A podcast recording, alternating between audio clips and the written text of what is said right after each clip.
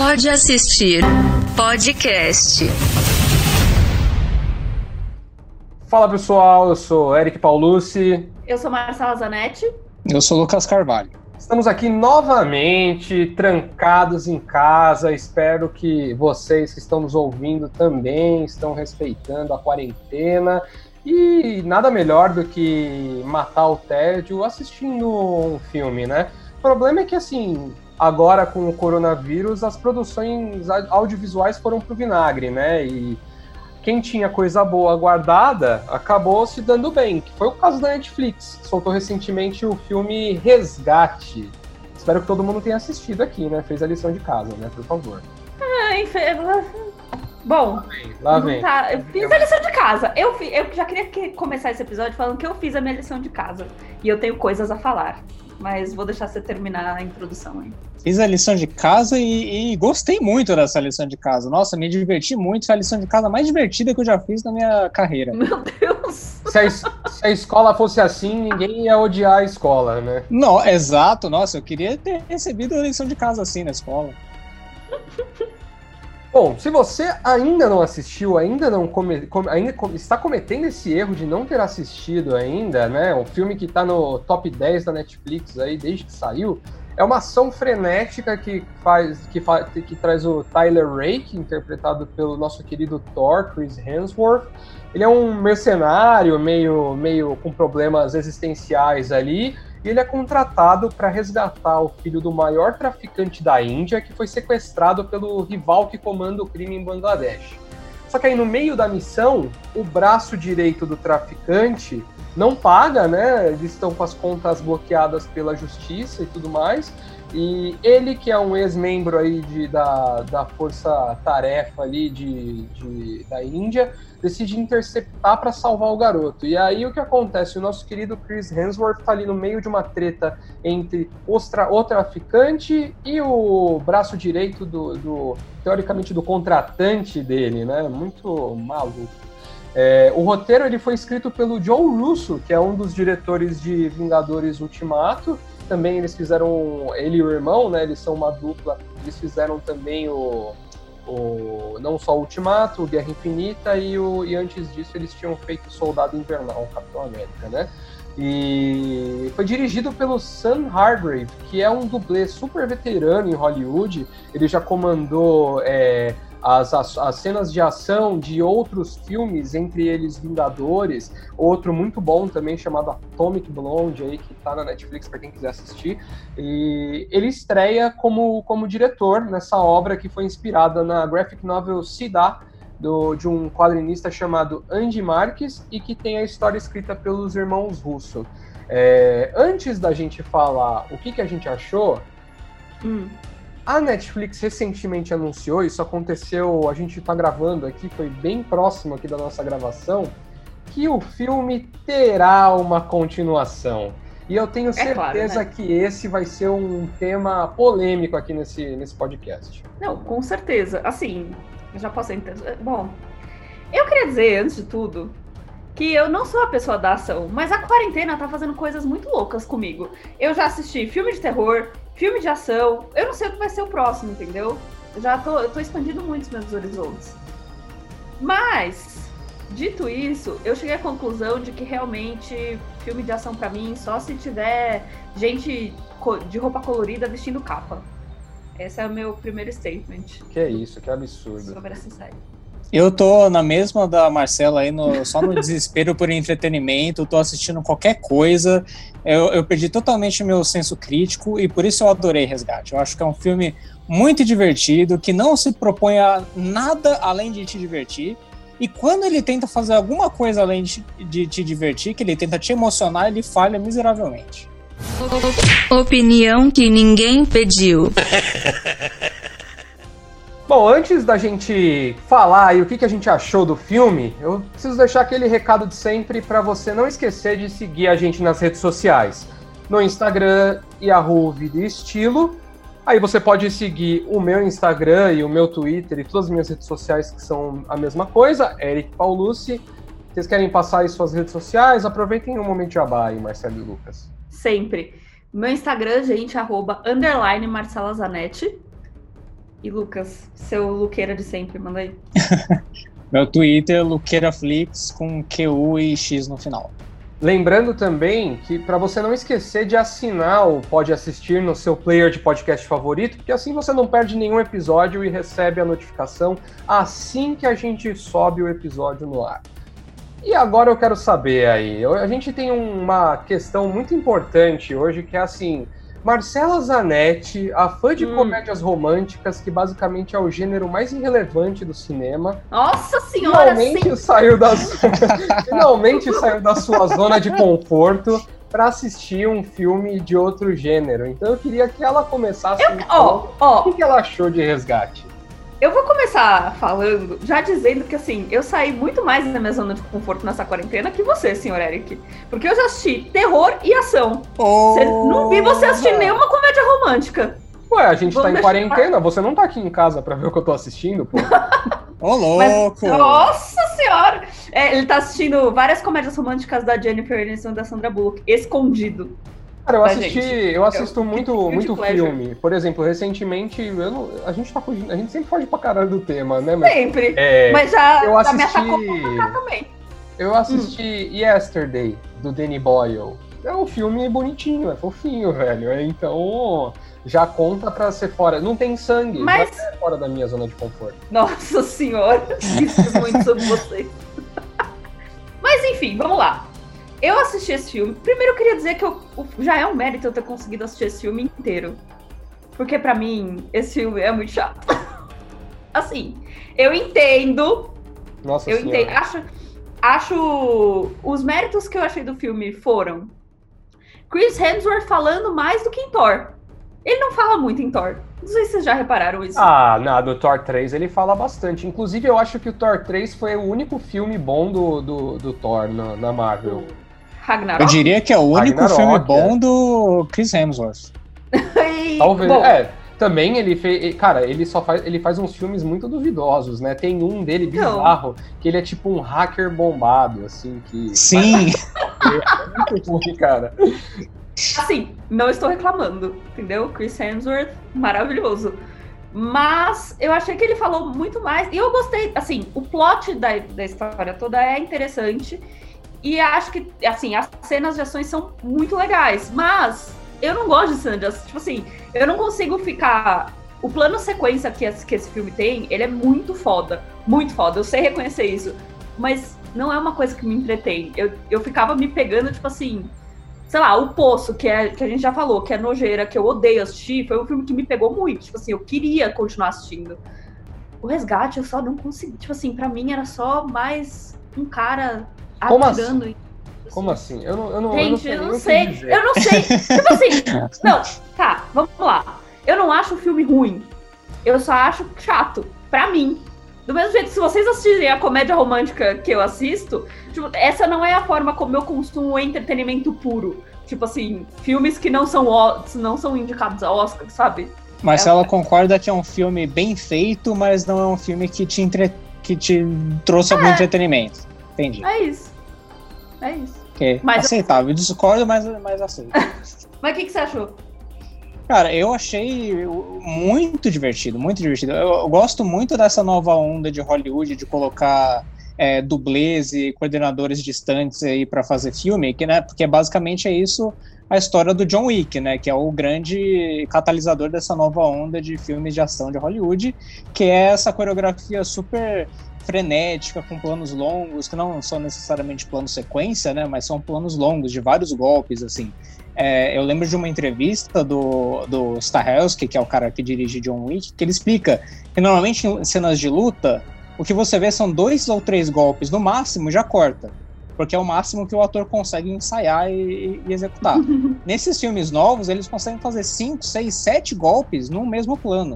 E isso ajuda a cena a parecer mais realista, assim, de certa forma. E tem toda essa coreografia do Kung Fu, né, que o Keanu Reeves chama, que é basicamente Kung Fu com uma arma na mão. É muito legal, que tá em Resgate também, e eu acho isso, tipo...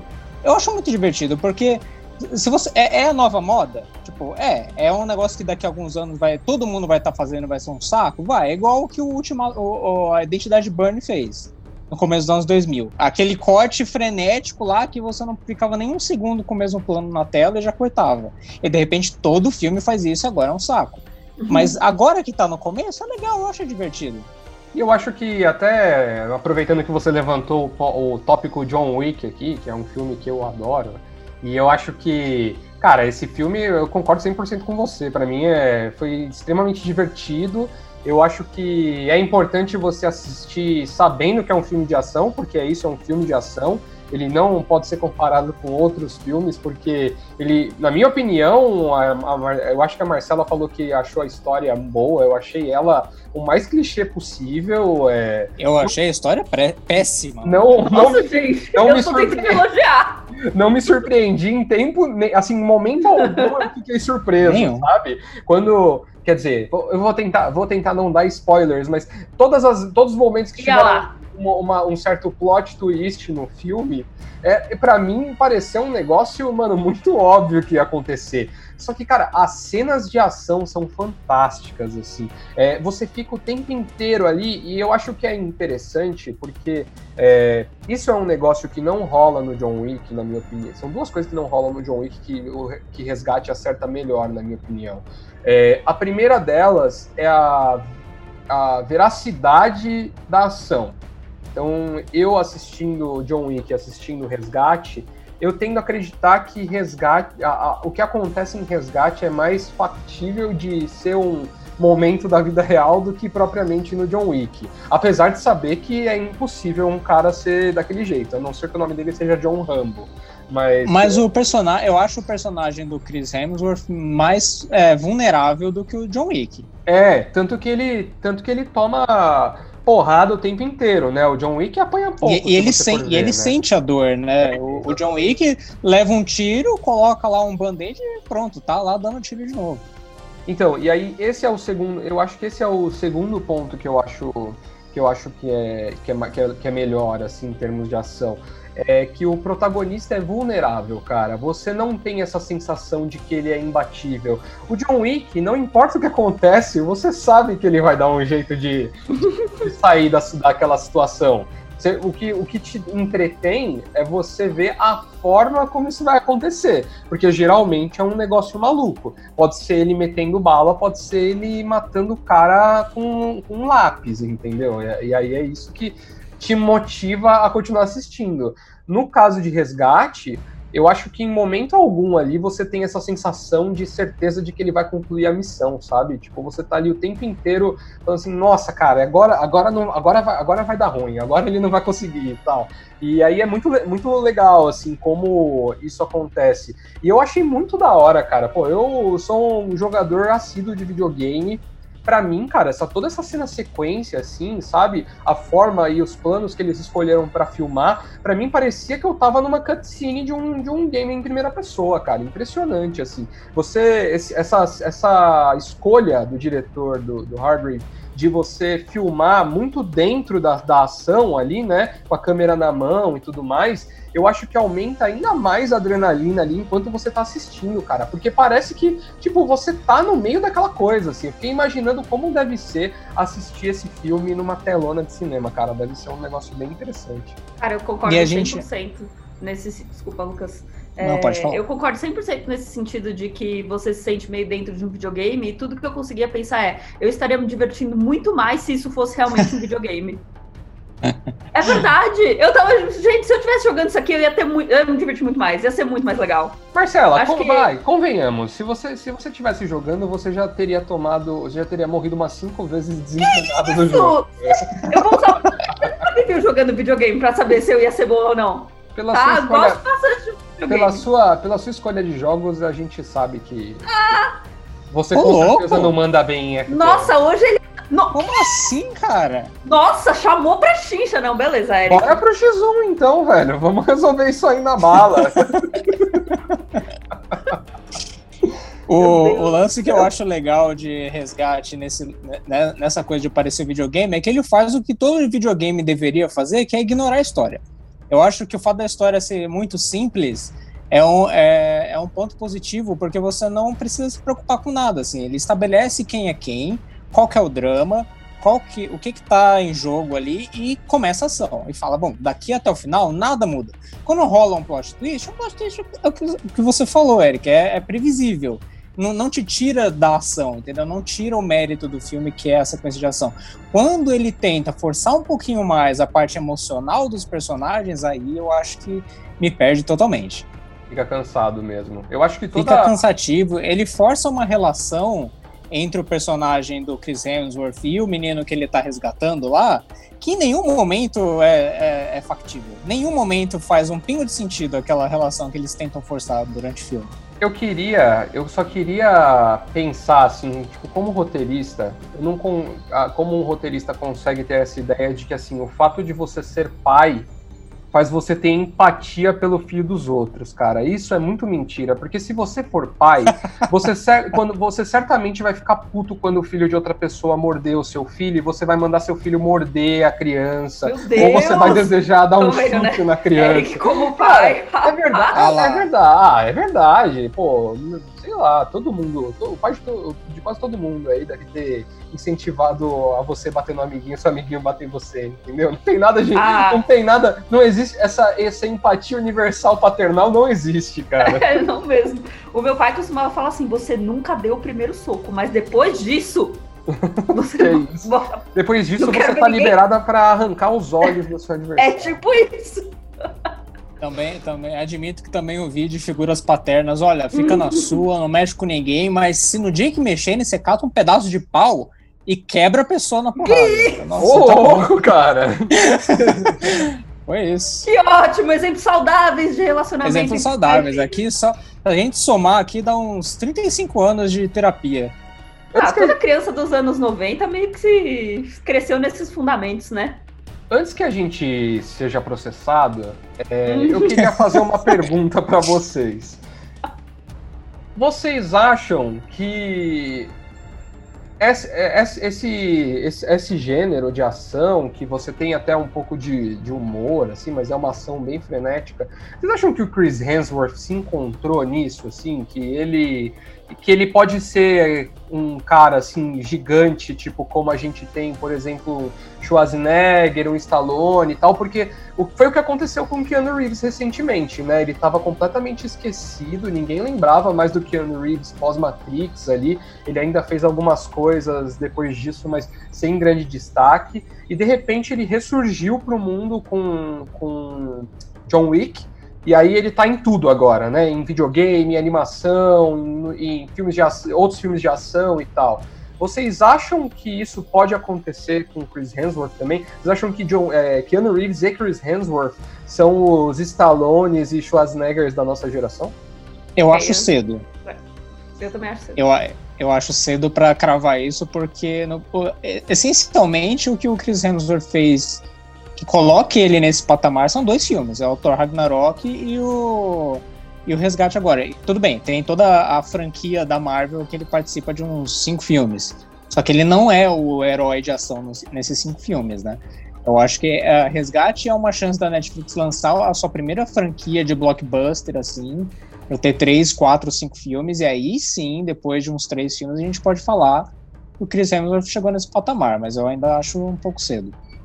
Eu concordo 100% com o Lucas. Eu acho que a gente tem que esperar o segundo filme, que, bom, agora já tá confirmado, pra entender se ele vai ser esse herói de ação que a gente espera que ele seja, assim, sabe? Eu acho que foi uma transição mais tranquila, já que ele já tinha trabalhado com os irmãos Russo e com Marvel, etc. Mas eu não sei. Eu não sei se ele tem todo esse talento. Eu tenho a impressão de que o Chris Hemsworth, em algum momento, ele vai ficar cansado de ser astro de ação e ele vai querer fazer, sei lá, Shakespeare. Comédia vai ser uma bosta. Não, eu acho que ele vai, tipo, ele vai chegar numa hora e falar, não, agora eu quero ganhar Oscar. Aí ele vai emagrecer pra caramba, ou ele vai engordar pra caramba, vai raspar o cabelo. Enfim, vai chegar nessa fase. É o Birdman da vida real, né? É isso. É um negócio que acontece com um monte de gente em Hollywood. Eu acho que com ele pode acontecer em algum momento. Eu acho que ele tem 3 características importantes que credenciam ele a ser um grande ator de ação. A primeira delas é ser bombado. todo herói de ação é bombado, cara. Tem que ter, é isso, né? As pessoas esperam que... É a testosterona visual, né, cara? Acho que o segundo ponto é que ele é um cara que ele tá apto, ele se voluntaria para fazer as próprias cenas, né? Isso eu acho que é bem valorizado pelos estúdios, e no final o resultado é bom também, porque você ganha muito recurso na hora que você tá filmando ali, em termos de take e tudo mais, né? E acho que o outro ponto, cara, que eu acho interessante é que ele tem um timing de comédia que eu acho que é necessário, porque em filmes de ação, às vezes você tem um momento muito tenso e você precisa daquele alívio cômico, né? Que é basicamente a fórmula mágica da Marvel, né? É acertar os alívios cômicos ali quando eles são necessários. E eu acho que ele tem isso, e ele mostrou isso demais no Thor Ragnarok, né? Então, eu acho que ele tem plenas condições, assim, de ser um...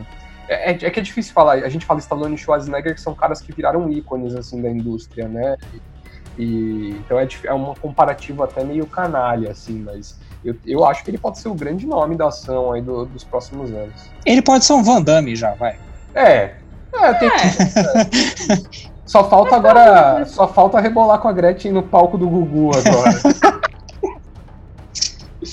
Aproveitando que a Marcela falou sobre a continuação, antes da gente passar aqui, eu queria saber de vocês se vocês acham que foi uma decisão acertada da Netflix fazer uma continuação. A minha opinião é que era inevitável pelo sucesso do filme, acho difícil que eles iam deixar passar, mas em termos de história, eu realmente espero que eles não façam uma continuação padrão, né, do mocinho de volta em uma nova missão. Mas eu acho, assim, eu concordo, mas eu não sei como eles podem explorar essa sequência sem ter outra missão pro herói, sabe? Porque se você for ficar muito nessa coisa de seguir a história, eu acho que não tem mais, aquele arco tá fechado do primeiro filme. E outra coisa, eu achei meio um tiro no pé falar disso agora, porque não vou dar spoilers, mas eu acho que o filme deixa muito em aberto. Tipo assim, tem uma discussão ali do era ou não era, né? E aí você mata completamente esse tempo dos fãs criarem teorias, etc. Só pela... Olha, vai ter sim segundo filme. Eu não acho. Eu acho que ainda dá pra explorar se você pegar outros, sem dar spoiler, mas se você pegar outros personagens como protagonista, ou se você brincar com o tempo, voltar no tempo, ir um pouco pra frente, sei lá, alguma coisa assim. Eu acho também que era inevitável, e tem uma entrevista do Sam Hargrave, que é o diretor, ele falou pra IndieWire que originalmente ele tinha escrito o roteiro do filme deixando bem claro que não ia ter continuação. Só que depois da primeira exibição de teste, a Netflix gostou tanto, os produtores gostaram tanto, que falaram, coloca um jeitinho aí pra gente deixar um ganchinho pra continuação. Não precisa ser muito explícito, mas só um ganchinho a ele. Aí ele foi e arrumou, e eu acho que funciona, assim, não acho que estraga o filme. E é isso, eu não tenho muita expectativa com continuação. Se for o clichêzão de o herói na mesma história de novo, tudo bem por mim, não espero nada desse filme. E só espero me divertir. É isso, eu acho que essa garantia talvez a gente tenha, porque mantendo o diretor, mantendo... Todo mundo já sabe o que deu certo. É difícil mexer, né? Que nem John Wick aí, que já falaremos em breve. Mas John Wick fez 3 filmes, basicamente, fazendo o mesmo filme 3 vezes, né? Então... Eu acho o grande problema se ele cair no mesmo erro do John Wick de querer expandir a mitologia, e aí criar, sabe, todo um universo paralelo ali pro filme que deixa tudo muito, muito salgado. Assim. Mas eu acho que nesse caso tá um pouco mais tranquilo, porque o John Wick, desde o primeiro, já tinha uma ambientação, né, meio diferente, assim, né, esse lance do mundo dos assassinos e tudo mais. O Resgate, eu acho que ele tem um pé mais preso na realidade, assim, sabe? Então, a não ser que, mano, se eles entrarem em algum ponto, assim, tipo guerra contra o narcotráfico, alguma coisa assim, aí não, aí é demais. Mas é bem provável, né? Eu gostaria que eles optassem pelo caminho de contar uma história que aconteceu antes do primeiro filme. uma prequel, assim. Eu acho que seria um caminho mais legal, sabe? Porque é isso, a gente sabe, o filme mostra que ele faz isso há muito tempo e que ele já esteve em outras missões aí que ele precisou matar pessoas e tudo mais. Então você já tem uma porta aberta ali para contar 1 milhão de coisas sobre esse cara. Você também pode gostar de... Bom, assim, eu não tinha muito repertório para indicar, né? Mas, graças a Deus, o senhor John Krasinski, o Jim Deo, faz tudo, porque eu entrei numa pira uma época de assistir as coisas que ele tinha feito, e eu quero indicar nada mais nada menos que Jack Ryan. Eu tenho a impressão que a gente já falou de Jack Ryan por aqui, não tenho certeza, mas ele segue, é uma série, tá na Prime Video, com 2 temporadas, de 2018, inclusive ela foi o grande boom da Amazon, assim, eu lembro quando a Prime Video estourou aqui no Brasil, essa série era que estava sendo divulgada em todos os cantos da cidade. Ela segue Jack Ryan, óbvio, um analista da CIA que tem um trabalho meio quadradão, assim, o cara que fica na mesa o dia inteiro, relatórios 1000, não sai do computador, esse tipo de coisa. Só que depois ele percebeu algumas transações bancárias meio suspeitas, assim, feitas por um extremista islâmico, o Suleiman. Ele se vê meio na vontade de... Ele precisa fazer alguma coisa sobre isso. E aí ele sai dessa vida de baia e vira um agente da CIA. A série é baseada num livro, né, em vários livros, uma saga de livros.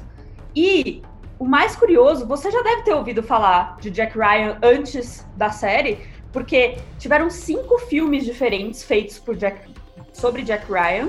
Em cada filme era um ator diferente interpretando Jack Ryan, então a gente já vê que não deu muito certo na saga filmes. Só que assim, nada mais, nada menos do que Harrison Ford, Ben Affleck e Alec Baldwin já foram Jack Ryan uma vez na vida. Eu acho até, inclusive, que na Netflix tem a versão do Harrison Ford, chama Patriot Games, se eu não me engano. E a série é de 2018, mas já falei que ela tá na 2ª temporada. Eu, sinceramente, não vi a 2ª temporada ainda, vi só a 1ª. Mas, assim, eu que não sou muito de fã de ação, curti essa 1ª temporada, então acho que vale assistir. Eu achei que ela ia falar assim, eu não gostei, mas se você gostou de Resgate, pode que você gosta.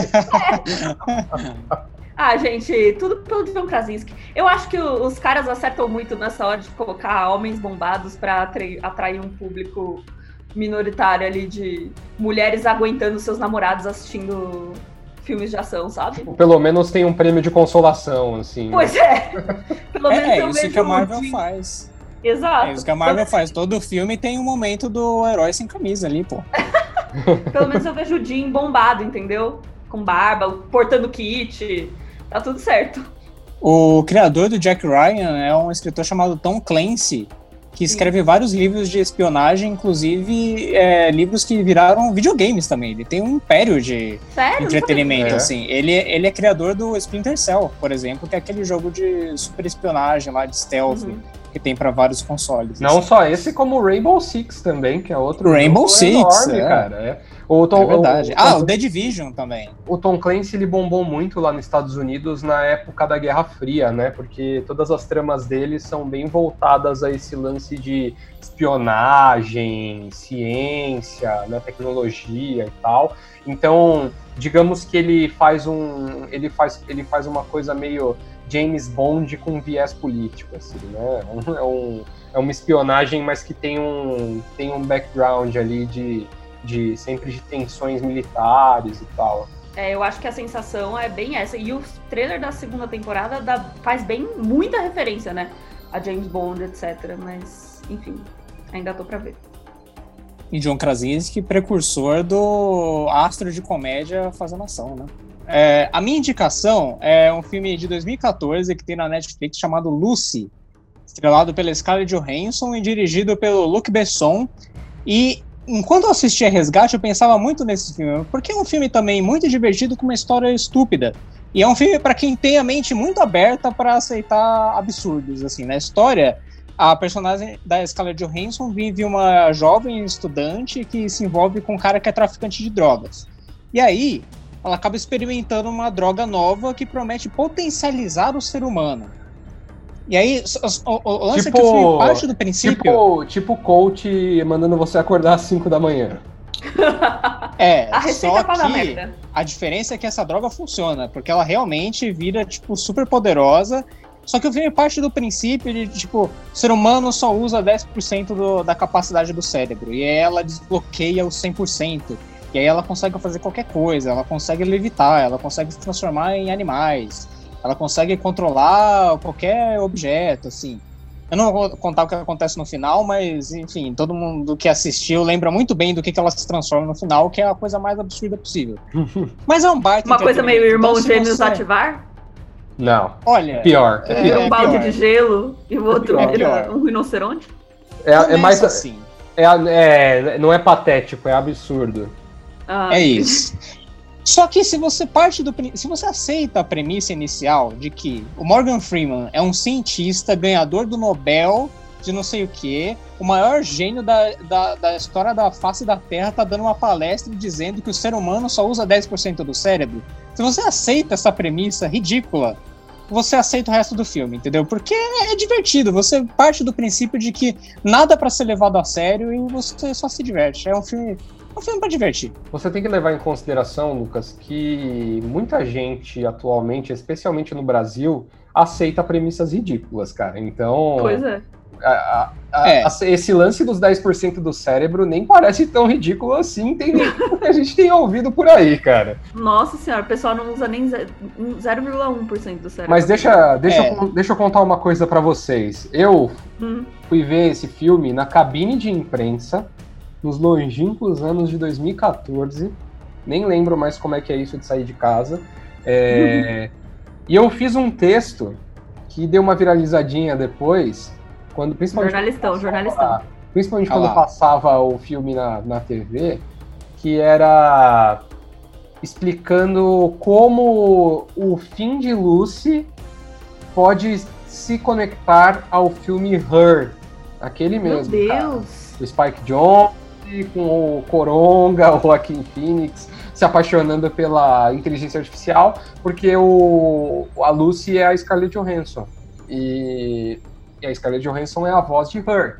E o fim do filme Lucy é tão absurdo que ele quase que soa como o pretexto de Her. É uma teoria boa. E se você assistiu Lucy e ver o final, você vai entender o que eu tô falando. É uma ótima teoria para se alimentar nesses tempos de quarentena. Exatamente. Não, e aliás, Her já prevê o futuro, né? As pessoas vão lentamente começar a se apaixonar por robôs daqui pra frente. Por que não? Ficou solteiro em 2020, em épocas de coronavírus, meu amigo. Bom, a minha indicação é a mais óbvia de todas aí. A gente já até falou dele enquanto a gente tava falando de Resgate. Eu vou indicar para vocês John Wick 3, cara, que já está na Prime Video, né? Foi o último filme da saga que traz justamente o John Wick, interpretado pelo Keanu Reeves, que basicamente é a continuação da história. No primeiro, ele tá indo atrás da pessoa dos caras que mataram o cachorro que ele ganhou de presente da esposa que faleceu. No segundo, ele acaba matando uma pessoa dentro do hotel dos assassinos, e aí ele quebra o código. E aí o terceiro, basicamente, é todo mundo indo atrás dele pra matar ele, e aí pra ele conseguir se safar disso, ele precisa encontrar o cara que é o manda-chuva da Ordem dos Assassinos.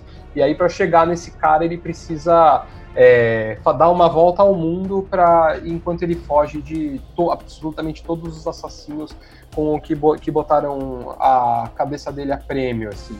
Tem umas coisas que eu acho muito da hora no John Wick, que eu acho que vale muito a pena. A primeira delas é, obviamente, as cenas de ação, que são fantásticas. Nesse filme, a Halle Berry participa e ela luta com 2 Dobermans, cara. 2 cachorros enormes, velho, que fazem os stunts junto com ela, assim. E é inacreditável. Tem uma cena inacreditável dos cachorros lutando junto com ela, assim. Muito da hora, cara. E... E aí tem também uma coisa que eu acho que aí o Lucas acha isso a pior parte de John Wick, que foi esse lance deles terem ampliado a mitologia e tal, mas eu acho muito da hora como o John Wick faz isso e meio que tiram o próprio sarro do filme, assim, porque aí eles mostram a central lá, que comanda o atendimento dos assassinos e tudo mais, e aí tem, tipo, são várias pinapes trabalhando com telefones discados e mesa e quadro de giz, assim, é tão ruim que é bom, cara, esse é o ponto foda, assim. Nossa. Eu não acho que John Wick faz essas coisas pra ser engraçado. Ele faz isso porque eu tenho certeza que o diretor acha muito da hora, entendeu? É o típico... O diretor desse filme é o cara cuja falta de perfil é ele olhando pra baixo de óculos escuros e a capa do perfil é uma moto. Você conseguiu visualizar esse perfil? Esse é o diretor de John Wick, entendeu? Eu gosto muito do John Wick 3, é o meu favorito dos três, porque é o filme que mais abraça a comédia, assim, ele não se leva a sério em quase nenhum momento, tipo, esquece totalmente o drama do John Wick lá e a história com a esposa dele, ele não tá nem aí, é só ação o tempo todo e piada, isso eu acho legal.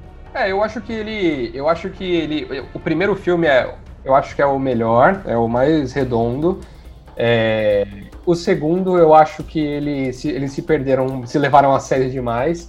E aí no terceiro, parece que eles tiraram um pouco o pé. E aí até por isso que eu acho que eles têm... Eu concordo com o Lucas. Talvez ele realmente ache essas coisas legais, assim. Porque tem a cara dele. Mas, de qualquer forma, fica aí essa dupla interpretação aí, né, cara? Você pode achar que isso é só uma zoeirinha engraçada e tá tudo bem. Mas vale muito a pena, cara. Se você não assistiu nenhum John Wick, você curtiu Resgate, cara, assista John Wick. É outro clássico instantâneo de ação. Sai maluco, todo dia é isso. Você filma e fala, você é o bichão mesmo, hein, doido? Bom, uma série que tá tomando conta da minha cabeça nessa quarentena é Midnight Gospel, é uma animação que estreou recentemente na Netflix, criada pelo Pendleton Ward, que é o criador de Hora de Aventura. E a semelhança entre Midnight Gospel e Hora de Aventura é o nonsense, é um desenho totalmente pirado, que nada faz sentido, mas por algum motivo você não consegue parar de assistir aquilo e você fica meio obcecado. A história, embora não tenha uma história muito clara, é de um jovem de uma outra dimensão que viaja por várias versões alternativas da Terra em uma espécie de simulador de realidades, assim, um supercomputador que ele tem em casa que permite ele simular versões alternativas da Terra. Em cada versão que ele visita, ele encontra uma pessoa aleatória e grava um podcast com ela, falando sobre assuntos super profundos, tipo, no primeiro episódio ele vai para uma versão da Terra dominada por zumbis, ele encontra o presidente dos Estados Unidos e eles começam a falar sobre legalização das drogas. E aí o episódio vai seguindo inteirinho. O áudio é tipo um áudio de podcast mesmo, com som de microfone e tal, das pessoas conversando ali sobre legalização das drogas, só que, tipo, viajando totalmente. E se a gente legalizasse o LSD em vez da maconha, sabe?